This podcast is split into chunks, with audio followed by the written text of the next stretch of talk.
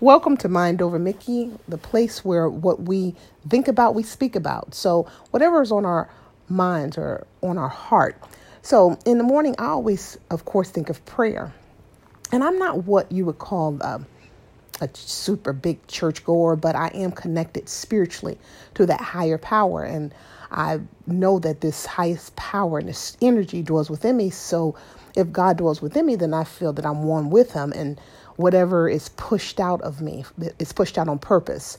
And I'm just going to be honest, I didn't get this awakening until I was 47 years old, even though I knew that there had to have been a power guiding me and a grace and mercies guiding me through this thing called life because life is difficult and we never know what's going to happen from one day to the next. So I, I knew that our paths are planned, but how to connect and how to get in aligned with the spirit was difficult for me.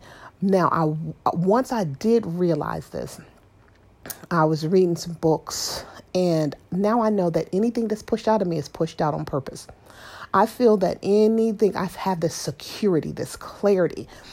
I feel that I see through the Lord's eyes. I walk on the Lord's feet. I eat with the Lord's, uh, chew with the Lord's teeth. I think with the Lord's brains, I touch with the Lord's hands. So the Spirit is always around me. And, and once I recognize that, I feel that I appreciated things more. So I just want to get other people's idea of what of how they feel they're connected or do they feel they're connected and once you get clarity of this this strength and you accept this strength it seems like your spiritual velocity starts going so fast that nothing negative can stick to you and I could look back and wait and just wait and just see the dots being connected. Even in my troubled times, they contributed to who I am now. And just being here right now, where I am, healthy, harmonious, moving forward at the age of 47, it is proof that God literally makes a way out of no way. So I appreciate uh, nature. I see trees now with this strength that weather every storm, that their their limbs to me which used to just look like a tree, the, the, the limbs just reach high and they just, to me, represent paths. And the trees, no matter, the, the, the leaves, no matter what color they are, represent opportunity. And they're beautiful at every stage, no matter what color they are, whether they're on the ground being rained on. So I have this this awareness now that I feel that I didn't have before. So the books, all of the books that I re- used to read now have meaning.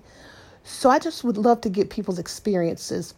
I used to read a lot of different spiritual books and a lot of uh, self awareness books. So now I've expanded to read more cultural books, traveling, and just feeling this, feeling fulfilled in every aspect. I have a wonderful friend circle, beautiful connections with my family. I am starting this public speaking career. I have been a social media trainer, and it feels that I'm in the right place at the right time. And I don't think you could do that without that energy and that prayer and always being grateful and thankful for everything. Just whenever you're in a funk, just sit where you are and look at everything and say thank you before you name it off. Thank you for these walls. Thank you for this television. Thank you for this computer. Thank you for my health. Thank you for being able to speak. Because you know what? In actuality, there's a lot of people who don't have any of that, who just need the basics. And this should open your heart. But prayer is powerful. I know it now. And I would love to hear other people's stories and journeys of how did, when was it that you realized how powerful prayer was? When was it did you realize how blessed you were? When was it did you realize that the path that you're on is your path and that you're never alone because that energy dwells within you? It's really good. It's just a good conversation to have. Uh, let's talk about it.